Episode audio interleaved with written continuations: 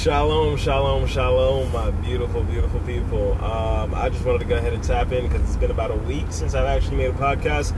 Um, and I just want to talk to you about how amazing it is to really realize growth. Um, a lot of us, we like to point out the fact that everything that is happening around us is possibly because of somebody else, or it's their fault, or they did this to me. Um, and I just want to sit here and be completely honest with you guys like, you did it to yourself. There was something that was working in you that allowed it to happen. Understand that we are all energy, and energy is the only thing that is. Um, if you broke down this planet, this realm, to the very basics of what it is, and you would get energy um, energy is at the baseline of everything. Your skin is energy. Your face is energy. The poles are energy. The stoplights, the ground, the street, everything that you see is vibrating at a certain energy. So understand that we are magnets. We work like magnets. So how we feel about life, so how we think, act, and feel about life is gonna be what comes to us. It's going to be what life decides to bring to us. But understand that you are are the created and also the creator.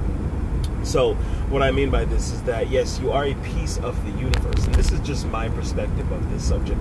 So, you are a piece of the universe, and you have the ability to create your own universe. And what I mean by create your own universe is create your own life. Um, you are at full power to create your own life. You just have to be able to step out of your comfort zone and be able, be willing to go through the things that aren't normal. You know, like if whatever type of life you want, you deserve to have it if you truly believe that you can have it. But understand that when creating this life, you also create an identity that can possibly go against this life. So let's say if you want to create a life of abundance and you're always chasing abundance, like you're not chasing the feeling. Chase the feeling, not the thing, if that makes sense. Because feelings are free. We can get feelings for free. So if you sat down and closed your eyes and you meditated on a time in your life where you were overjoyed and you went back into the moment and decided to relive the moment of what was happening, I guarantee you can feel it fully. You can feel it in your bones. If you really, really stopped and just focused on that feeling, it will create the same feeling.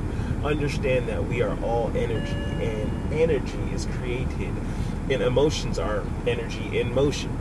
And energy in motion is a feeling. So it's an emotion. So the reason why we want things is because we believe that it's going to give us a feeling.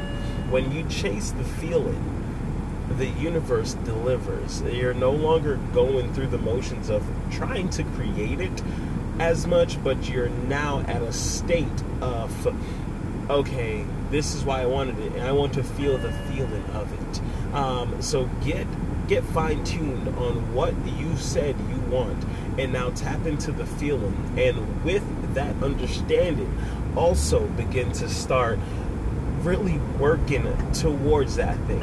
Like work towards it as if it's already done. And that is the power of manifestation. That's how powerful you really are. With all that being said you guys my name is quantum. I love you all. All praise to the most high. God is the greatest. I love you and i'm out. I really hope you enjoyed this podcast